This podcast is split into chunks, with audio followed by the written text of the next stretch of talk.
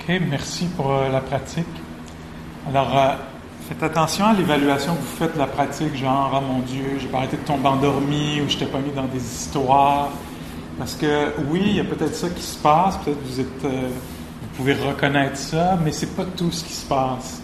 Puis des fois, on est un peu dur avec soi-même ou avec la pratique, puis on dit, ah mon Dieu, ça ne sert à rien, je suis complètement perdu, je suis là deux secondes ou dix minutes, tu sais. C'est ça, faites attention à ça, parce qu'il y a quand même une intention, juste de se déplacer pour venir dans un endroit comme ici, il y a, quand même une prise de position. Là.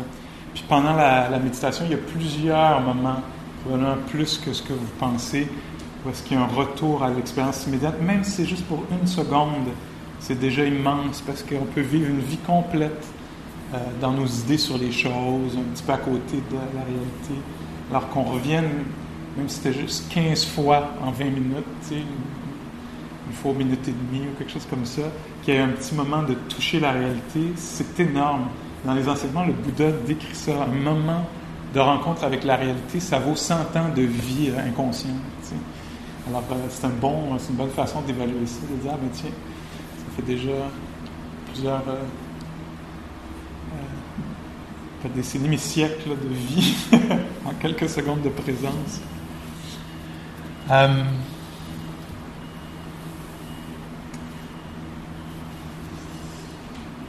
cette année, ça fait 10 ans que j'enseigne, puis 20 ans que je pratique, puis euh, cette, euh, pratique-là continue de me, de, toucher profondément. J'en reviens pas que j'ai la chance de pratiquer ça, que j'ai eu la chance de, de tomber sur ces enseignements-là, puis de, pouvoir les appliquer, de les d'avoir eu des bons profs qui ont fait que, avec tout mon esprit réfractaire à toutes sortes d'affaires, tu sais, que, qui, a, a, trouvé une brèche là, pour que, que, j'ai eu accès à ça. Puis, puis euh, je parle de celui-ci, mais c'est pour dire que moi, quand on se rend compte comme ça, quand on fait ça, pour moi, ça a énormément de valeur pour, euh, au-delà de pour nous-mêmes, pour la société, j'ai l'impression. Pour moi, le feeling que j'ai est très très fort. on peut dire que j'ai une foi, on peut peut-être appeler ça de même, c'est pas un mot que j'utilise pour. J'ai une confiance en cette pratique-là qui fait que je sais que quand on se rend compte comme ça, pour moi, ma compréhension des choses, c'est que comme citoyen, c'est quelque chose de très très important qu'on fait. Euh, je le vois comme ça. Je le vois pas dans le contexte d'un groupe d'individus qui viennent s'occuper juste de leur cœur, oui aussi, mais j'ai l'impression qu'on s'occupe de, de nos relations familiales, de nos relations de travail, de nos relations communautaires, de notre qu'on s'occupe aussi de notre planète, on devient plus sensible, plus conscient, plus honnête, plus courageux, plus capable d'être avec ce qui se passe. Puis ça, ça va se retrouver dans tous les domaines de notre vie. Là. C'est ça l'idée, du moins. Euh, puis on, on, risque de créer beaucoup moins de troubles pour soi-même, mais pour les autres aussi. Puis ça, c'est une bonne utilisation de, du temps. Moi, ça m'apparaît comme ça, ça vaut vraiment la peine de venir vivre ici. Euh, puis que ça va influencer le système dans lequel on vit, les systèmes dans lesquels on vit. Fait que, moi, c'est ma vision de ce qui se passe ici. Là. Je le vois un peu comme un geste politique, même. Une, prise de position. On n'est pas en train d'accumuler, on n'est pas en train de s'éparpiller, de croire toutes sortes d'affaires qui vont être troublantes pour nous, puis décevantes en bout de ligne. On est en train de prendre note de prendre soin de ce qui se passe. Puis tantôt, on va pouvoir faire la même affaire là, là où, quelle que soit la situation dans laquelle on, va être. Là, euh, je parle très librement là aujourd'hui, euh, comme toujours d'ailleurs. Mais euh, il y a deux semaines, ou en tout cas il y a quelques semaines, j'avais la chance d'enseigner lors d'une retraite en Europe, près de Grenoble, avec deux profs euh, donc les gens étaient en silence pour deux semaines. 75 personnes étaient en silence pour deux semaines. Et euh, euh, Charles Genoux, un des profs qui était là, il parlait de, liberté. Il disait Ouais, tu sais, on parle de, libération dans le bouddhisme, hein, dans la, pratique. Le Bouddha été libéré, éveillé. C'est deux des termes qu'on utilise. Puis il disait Ce serait bien qu'on définisse libéré de quoi. Puis j'ai aimé sa, je me demande, je me rappelle pas si ça venait d'une question de quelqu'un, en tout cas, mais il disait Ah, libérer de quoi Tu veux savoir libérer de quoi? Le Bouddha, c'est très simple. J'ai trouvé sa réponse très sans compromis. C'était le fun. Je me disais, ah, on retourne quelque chose de. pas juste réduction du stress. On retourne avec. Il disait Ah, le Bouddha, il disait libérer de quoi? Libérer tout simplement de la naissance, de la maladie, de la vieillesse et de la mort. C'est ça la libération de la pratique qu'on fait ici. Puis je trouvais que c'était assez. C'était pas comme juste libérer des émotions difficiles, libérer de la confusion. C'était libérer de la vieillesse, de la, de la maladie, de la vieillesse et de la mort. Puis euh, c'était très beau comment Charles en parlait. C'est ça, il en parlait très spontanément. Puis en tout cas, moi, ça m'a donné un regain d'énergie de, l'entendre. Puis je me suis dit, ah, tiens, je pourrais partager ça un petit peu. Puis donc, il disait, tu sais, pour se libérer de, mettons, de la maladie, de la vieillesse et de la mort, c'est clair qu'il va falloir qu'il y ait un petit switch de perception. Comprenez-vous ce que je veux dire? Parce que là, de mon point de vue, de moi, Pascal, il n'y a aucune libération possible de la vieillesse, de la maladie, de la mort. Je suis Pascal, Pascal va vieillir, va mourir, va, être malade, il va mourir. Il n'y aura pas ne pourrais pas être libéré de ça. Je ne pourrais pas, moi, moi, comme je suis là, partir en flottant puis faire que, bah, plus, de maladie, plus de vieillesse. Ça n'arrivera pas, là. Ce corps-là va vieillir, tu sais. Fait qu'il disait, tu sais, si le Bouddha propose ça, il est quand même pas allé de main morte, là. Tu sais, il est pas. Euh, il, propose ça. C'est quand même. Euh, le mot vient en anglais, le far out, là. C'est pété, on pourrait, on pourrait dire, tu sais. Puis donc, c'est ça qu'il disait, ça va prendre un changement de perspective. Il va falloir comprendre les affaires différemment. Moi, je nomme ça, j'aime ça nommer ça pour voir un peu que ce qu'on fait ici, c'est pas juste qu'on apprend à et on, apprend ça beaucoup à équilibrer l'esprit de telle sorte que l'esprit, le cœur, tout le système peut rencontrer ce qui est inattendu, difficile, euh, inconnu, incertain, tout ce qui nous fait d'habitude perdre un peu les pédales ou euh, nous effondrer intérieurement ou paralyser. Alors on apprend dans cette pratique-là à donner la chance, permettre à ce qui est là, à l'inattendu, à l'inconnu, à l'inconfortable d'être présent, puis garder un certain équilibre. Fait que là-dedans, il y a une certaine libération. Hein. On se libère du fait qu'on a besoin que les choses soient contrôlées, prévisibles, etc. On peut se libérer un peu de ça par les qualités qu'on développe en soi. Mais de là, se libérer de la vieillesse et de la mort, il y a un pas. Puis donc, dans la pratique qu'on fait aussi, ce qu'on apprend à faire, ce qui se passe, c'est qu'il y a un changement de perception, de perspective. On, apprend à voir les choses différemment, à les percevoir, pas seulement comment on les rencontre, est-ce que vous me suivez un peu? Pas comment juste ma, ma relation, comment est-ce que je laisse une situation que je ne peux pas contrôler être incontrôlable, mais aussi une compréhension encore plus profonde que les choses ne sont pas si personnelles que ça. Moi, c'est un de mes trucs, je reviens souvent à ça dans les enseignements, ça me fascine. Puis je trouve que le mouvement, ces temps-ci, je le trouve tellement beau parce que ce qui arrive, ce que je vois pour moi dans la méditation, c'est plus j'amène une présence méditative, c'est-à-dire quand je suis assis, mais aussi dans la vie quotidienne, une attention, où est-ce qu'il y a une qualité de bienveillance ou de prendre soin ou de curiosité, vouloir être là où je suis, tu sais, vouloir me porter volontaire, vouloir être là où de toute façon je suis, comme la semaine passée, après plusieurs heures à l'urgence, etc. De, quand l'esprit vient faire Ah non, là, là, puis attends, est-ce qu'on peut être? Est-ce que c'est possible d'être ici, même si c'est pas la situation qu'on voudrait? Est-ce que c'est possible d'être ici, tu sais? Donc, euh, ce que je vois qui arrive naturellement, c'est que il y a un relâchement de l'obsession de soi, l'histoire de moi, moi, puis ce que j'aurais voulu, etc. Puis donc c'est moins personnel, mais ce qui est étonnant, c'est que c'est d'autres, c'est encore, c'est juste, c'est, ça permet d'être encore plus aimant. Alors, c'est pas quand on pense, alors prenons les choses moins personnelles, on pourrait penser que ça s'associe à l'indifférence ou à. Euh, voyez-vous ce que je veux dire? Ah, c'est pas personnel, on s'en fout. Cynisme, indifférence, etc. Alors que plus il y a le développement de cette pratique-là, plus c'est aimant, plus il y a de compassion. Waouh, c'est dur d'être ici. ça fait très mal en ce moment, c'est difficile. Ah, On ne sait pas quand est-ce que quelqu'un va revenir pour nous aider. On n'a pas le contrôle là-dessus. On fait sonner la clochette, personne vient immédiatement. Mettons, là. Ça, c'est des expériences euh, récentes. Et euh, en le prenant moins personnel, ça dégage, ça libère, libération vraiment. Mais en même temps, c'est encore plus aimant. Donc, c'est un drôle de mélange où ça semble. C'est pas personnel, c'est pas le mot. Ça, ça paraît pas personnel, mais ça devient pas frais, sec. Ça devient très. En fait, c'est comme le terroir parfait pour l'amour, la compassion, même la joie, etc. Alors, je suis intéressé, moi, par, dans, la, dans pratique quotidienne. Je vais essayer d'en venir à ça pour que vous puissiez me suivre. si vous dites, coudon, il est donc bien parti, il est encore sous l'effet des, médicaments. Mais euh, dans la pratique, donc, euh, très, très quotidienne, euh, de reconnaître qu'il y a des sensations, de reconnaître qu'il y a des états mentaux qui sont là, de vraiment reconnaître la présence des choses, que l'esprit est troublé, que l'esprit est heureux, mais de ne pas s'approprier ça.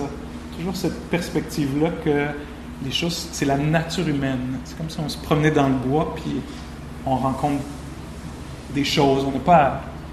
L'autre jour, j'ai vu le, livre de la jungle. Je ne sais pas si vous avez vu la dernière version. Il y a un petit animal. Ceux qui l'ont vu, il se promène puis il dit tout le temps À moi, à moi, ça c'est à moi. il rencontre une roche. C'est ma roche, ma roche, ma roche. Ça c'est ma roche. Puis là, c'est mon ruisseau, mon ruisseau, mon ruisseau il y, a, comme. je trouvais qu'il nous ressemblait beaucoup. Il se promène, puis à chaque fois qu'il rencontre euh, quelque chose, il se l'approprie. Il sait pas, il est angoissé, il sait pas, il sait pas qui il est, il sait pas qui il est pas en fait. puis il, s'approprie tout. Puis là, les, gens, non, c'est ma branche, c'est ma branche, ça c'est ma branche. puis là, non, c'est pas ta branche, c'est une branche, tu sais.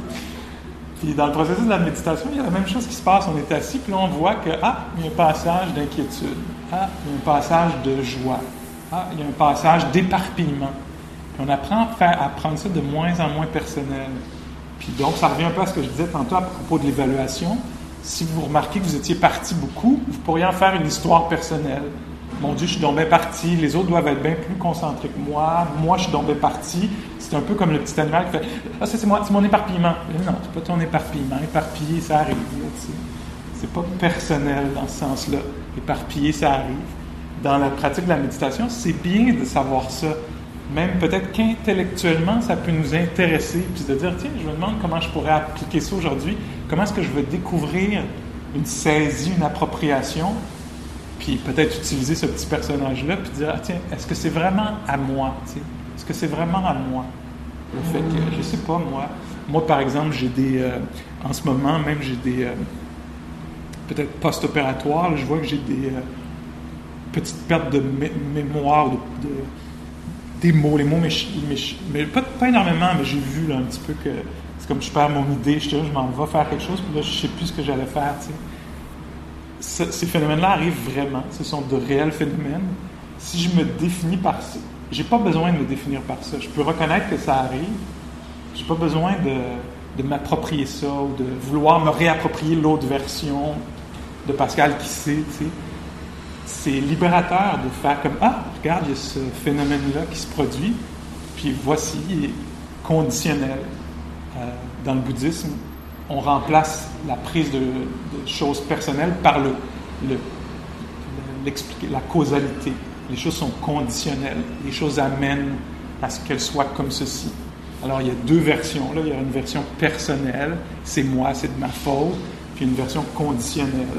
Les conditions ont fait que voici ce qui se passe, qui est impersonnel. Enfin, dans l'assise, je pense, puis lu je, perçois, je vois que c'est ce qui se passe, puis j'ai le goût de nous encourager à être conscients de ce mouvement-là. Où est-ce que, euh, quand il débarque beaucoup de tendresse, ça va être moins personnel. Ça va être comme, tu sais, as fait ça, ben non, tout croche. Il y a de la confusion. Voici, ça amenait à ceci, ça amenait à, ça, à ces paroles-là. C'est ça, être un être humain, c'est difficile, c'est complexe on est foqué. Euh, ça fait partie de la nature humaine, euh, etc. Donc, la tendresse amène vers prendre les choses moins personnelles. Prendre les choses moins personnelles, c'est une porte qui s'ouvre vers la tendresse. Alors ici, on pratique ça d'une certaine façon, on s'assoit, puis on découvre l'état des lieux, puis on essaie de voir si la nature peut avoir pris cette forme-là. La nature intérieure, le paysage intérieur est comme ça en ce moment.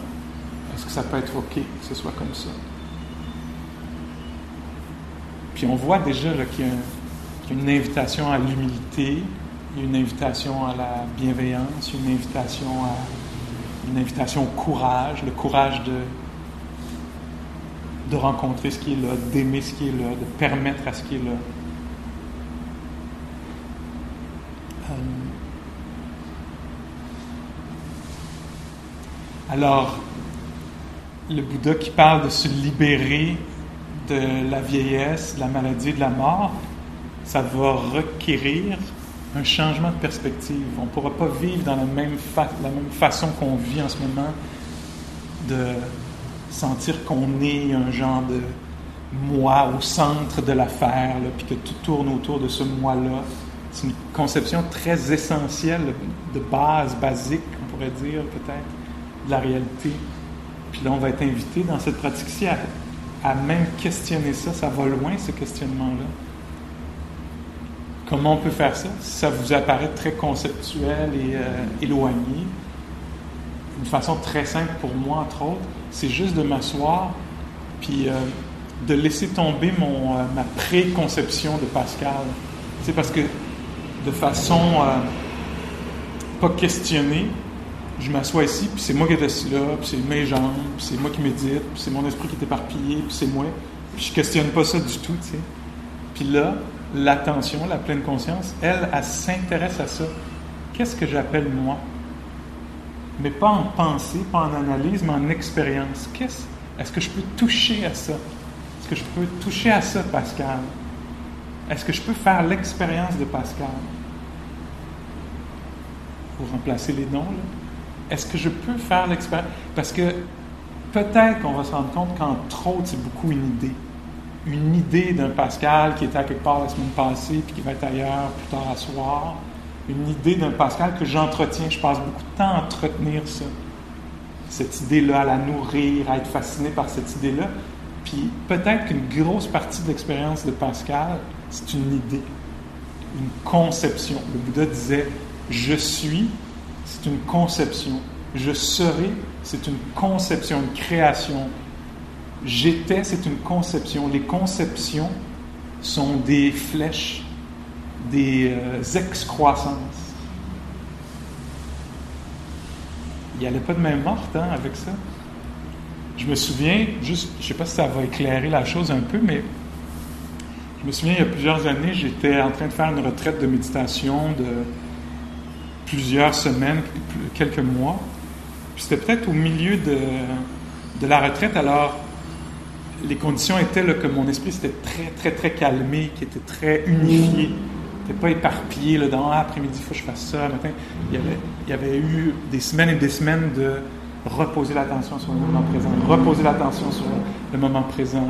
Il s'agit des sons, de la respiration, etc. Puis, donc des semaines de ça, peut-être des mois. Puis donc je faisais la marche méditative, qui fait partie de cette tradition-ci. On ne la fait pas ici, mais la marche méditative, c'est très simple. Tu marches aller-retour. Donc, je marchais dans une petite salle comme ça, juste, je marchais quelques pas, rendu au mur, je retournais, puis je marchais juste en prêtant attention à l'expérience immédiate de poser le pied, tout ça. Puis dans le calme, dans le grand calme de la pièce, puis le calme de l'esprit, tout à coup, c'est devenu tellement clair qu'il y avait un corps qui bougeait, il y avait donc des sensations, une intention qui était là de bouger, d'avancer, d'avancer. À un moment donné, il avait une intention de s'arrêter. Souvent, l'intention arrivait quand il y avait le mur. Tout à coup, oups, il y avait l'idée de s'arrêter qui, arrivait. Puis là, de se tourner. Puis je marchais comme ça. Et là, je voyais, c'était magnifique. C'était un peu comme si j'avais été invité à un feu d'artifice pour une fête nationale incroyable, pour le 375e de Montréal. Mais là, c'était le, je sais pas quel, euh, l'anniversaire de la création de Pascal. Puis là, je marchais, Puis tout ce que je voyais, c'était qu'il y avait une croyance ou une fabrication d'un Pascal, qu'il y avait, une histoire presque qui était racontée à nouveau. Voici Pascal qui marche, ou je marche, je marche. Est-ce que vous voyez un peu de quoi je parle? Il y avait cette croyance-là, cette façon d'organiser le monde, alors qu'il y avait vraiment juste des sensations, des trucs. Puis là, il y avait un, une explication, une histoire qui était racontée, qui était comme, on va raconter sur les sensations, à partir des sensations, des impressions, tout ça, on va raconter une histoire. Ça, c'est Pascal qui marche. Pascal arrive au bout, Pascal va se tourner. Pascal, à un moment donné, oups, cette création-là est tombée, est partie, parce que c'était une fabrication qui était conditionnelle, conditionnelle au fait qu'elle était crue, qu'elle était euh, encouragée, qu'elle était nourrie, qu'elle semblait essentielle, etc. Puis là, au moment où ça a été bien vu, tout à coup, c'est tombé. Puis là, tout à coup, il y avait vraiment une expérience de liberté. Puis dans ce moment-là, je pense que on aurait pu dire, ah oui, c'est ça, être libéré de la mort, de la vieillesse. Il allait y avoir pour ce corps-là, comme il va y avoir, la maladie, la vieillesse et la mort, mais il n'y avait plus cette croyance-là de c'est à moi que c'est à un certain moi, je le décrirais comme ça, un certain je auquel je suis très attaché, auquel je crois, etc. Je suis très investi, comment il est perçu par les autres, qu'est-ce qu'il va devenir, etc. Comme ça a pris toute ma vie, cette histoire-là de jeu. Et en fait, pour se rendre compte que c'était une création momentanée, euh, encouragée euh, par la société, la culture, etc. Puis que c'était pas nécessairement euh, si utile passer un certain point. Alors, il y a une, phase qu'on dit pré-égotique chez l'enfant. L'enfant ne sait pas qu'il y a un soi. Ça, on lui montre. C'est ta main, c'est ton... Ah, c'est toi qui as fait ce dessin-là, etc. Il y a une période égotique. Puis dans la pratique spirituelle, il y a une période qu'on appelle trans ou post-égotique. On ne revient pas à être un enfant qui ne sait plus que, à qui est la main, puis à qui est la voix, etc. On sait très bien, on peut discerner les choses, mais on sait aussi qu'une création qui est stressante. Le Bouddha lui disait, moi je parle de ça juste parce que c'est stressant. Si c'était pas stressant, j'en parlerais pas, mais c'est parce que ça vient avec la peur de ce, qu'est-ce qui va m'arriver, qu'est-ce, qu'est-ce qui va arriver après la mort, qu'est-ce qu'il va arriver à ce jeu-là qui semble essentiel? Puis lui disait, moi j'ai pas trouvé ça. Dans toutes mes recherches intérieures, j'ai vu qu'il y avait beaucoup de vie, mais j'ai vu qu'il y avait une, une couche qui était ajoutée, là, qui, est, peut être aidante un peu pour organiser la réalité, mais qui a ses limites. Est-ce que vous voyez un peu quelque chose là-dedans? Je ne sais pas si c'est contre-intuitif ou, si c'est intuitif, si on peut faire comme Ah, il y a quelque chose là-dedans j'y ai presque accès.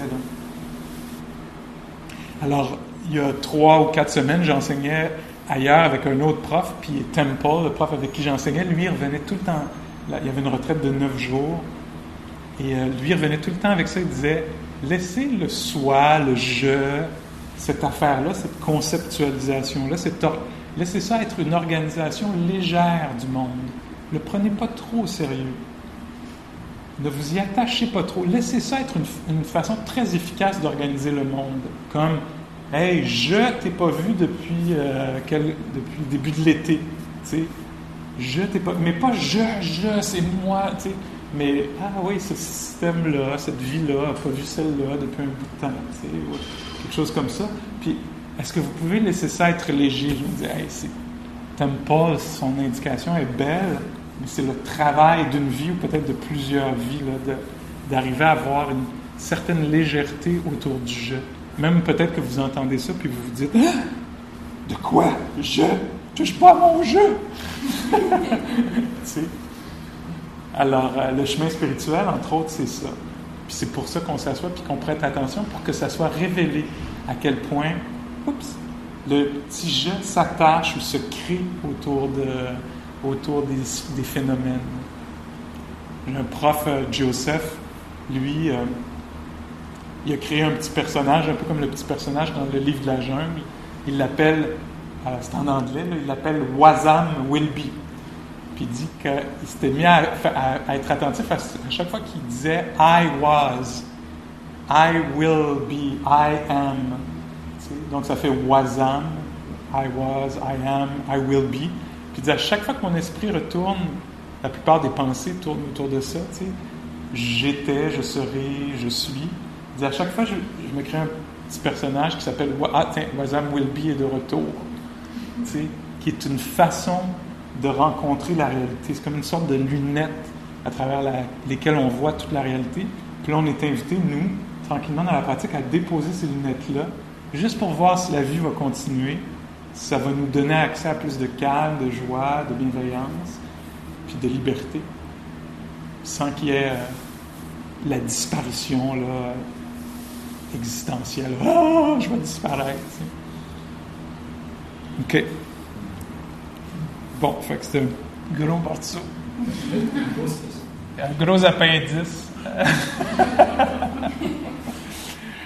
Alors, euh, on essaie de pratiquer un peu euh, autour de ça, puis juste pour voir de façon légère comment notre vie euh, est perçue à travers cette lentille-là ou non. Est-ce qu'on peut la laisser tomber un peu? Pourriez être couché si vous voulez, debout, assis sur une chaise, changer de posture.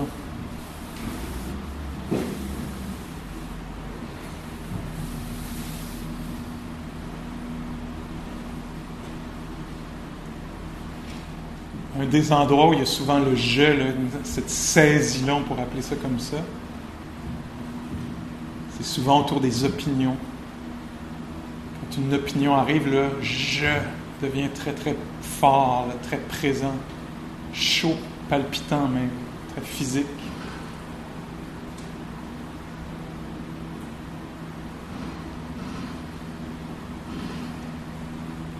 Alors est-ce qu'on peut juste là laisser Louis entendre?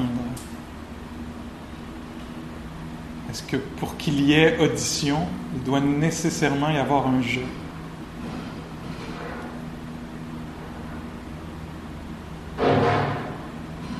Est-ce que l'audition se fait d'elle-même, un corps vivant, de la conscience, une oreille en santé ou relativement en santé? Et l'audition, la conscience du son se produit d'elle-même.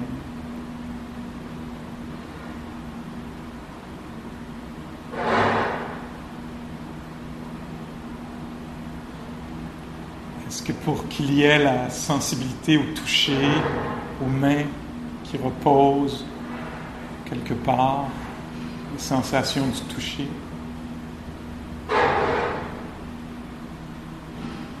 ça doit nécessairement tourner absolument autour d'un certain jeu.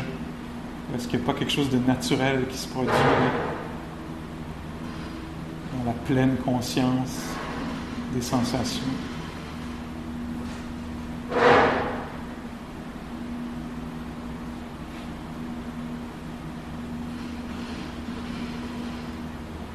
Question qu'on peut se poser, puis à laquelle on répond avec le silence, avec l'attention, pas avec des mots. Une question qu'on peut se poser, c'est qui entend?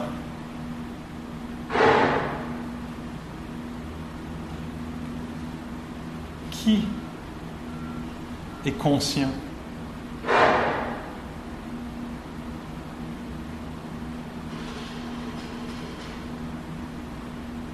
Qui respire?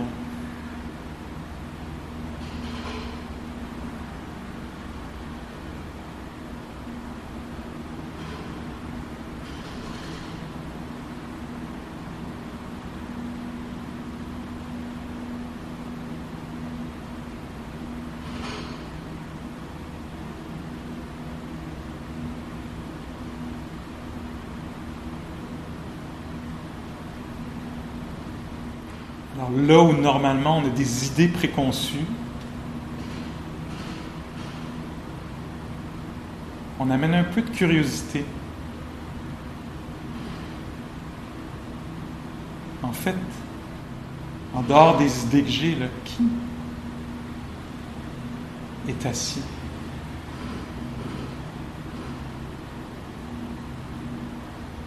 Qui est sensible?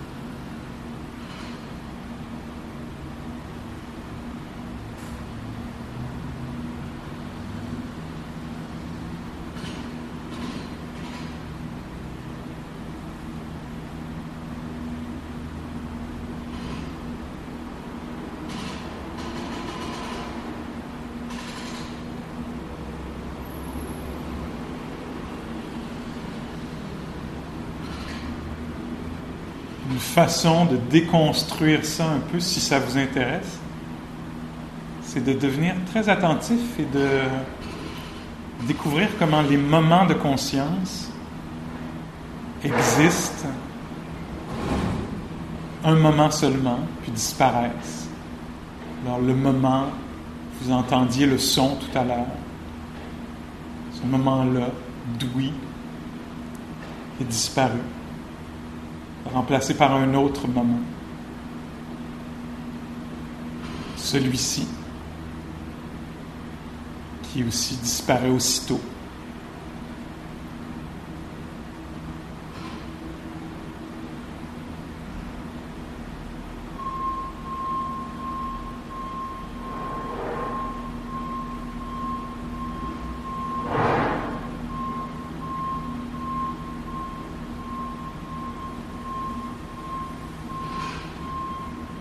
si vous êtes les moments de conscience et qu'ils disparaissent,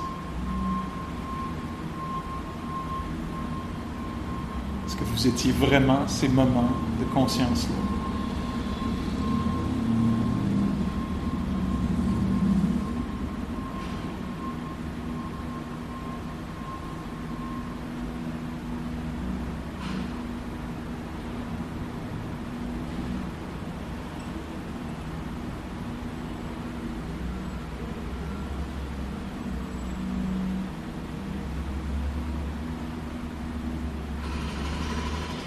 Même l'état mental dans lequel vous êtes en ce moment, qu'il s'agisse d'un état bienveillant, heureux, ou un peu agité, confus, c'est de voir si je est absolument nécessaire là-dedans ou s'il ne peut pas y avoir simplement la confusion qui est vivante ou la bienveillance qui est vivante ou le calme ou la joie. Ou l'éparpillement.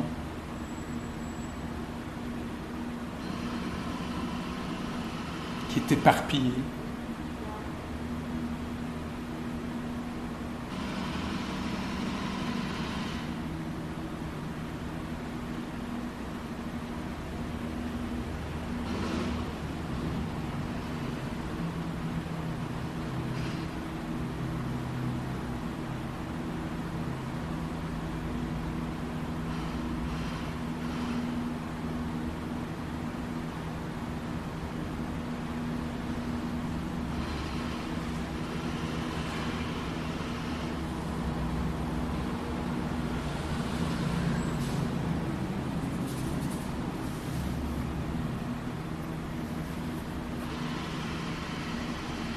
Est-ce que c'est possible pour les dernières minutes de souhaiter euh, du bien-être, de la paix, ce système-là, cet être-là, cette vie-là qui est vivante, sans peut-être, si vous voulez, en faire une histoire trop personnelle, juste une reconnaissance que ce, serait vraiment chouette, que ce serait bien, qu'il y ait du bien-être dans cette euh, conscience-là cette expérience-là, dans cette vie-là, qu'il y de l'aisance, de la compassion, de la patience, du calme, de l'équilibre.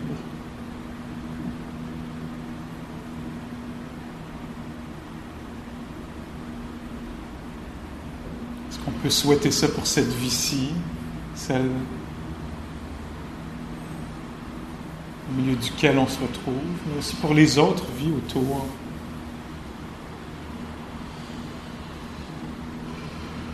Que chaque vie fasse l'expérience de liberté, de bienveillance, de calme.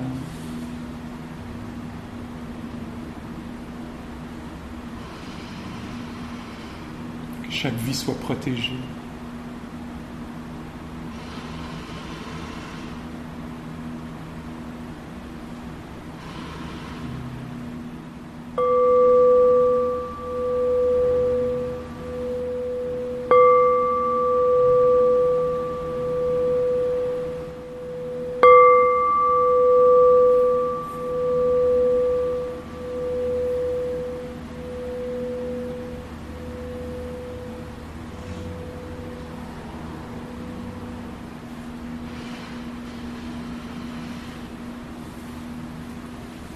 Vous invite encore une fois dans le mouvement, si vous bougez, à inviter une sorte de présence, euh, euh, à demeurer, continuer à cultiver euh, quelque chose qui semble avoir de la valeur.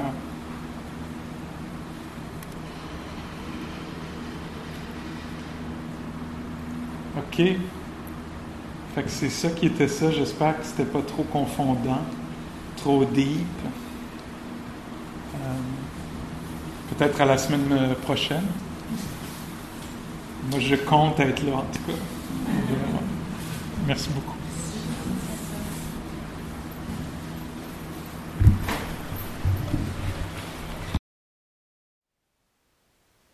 Thank you for listening. To learn how you can support the teachers and Dharma Seed, please visit dharmaseed.org slash donate.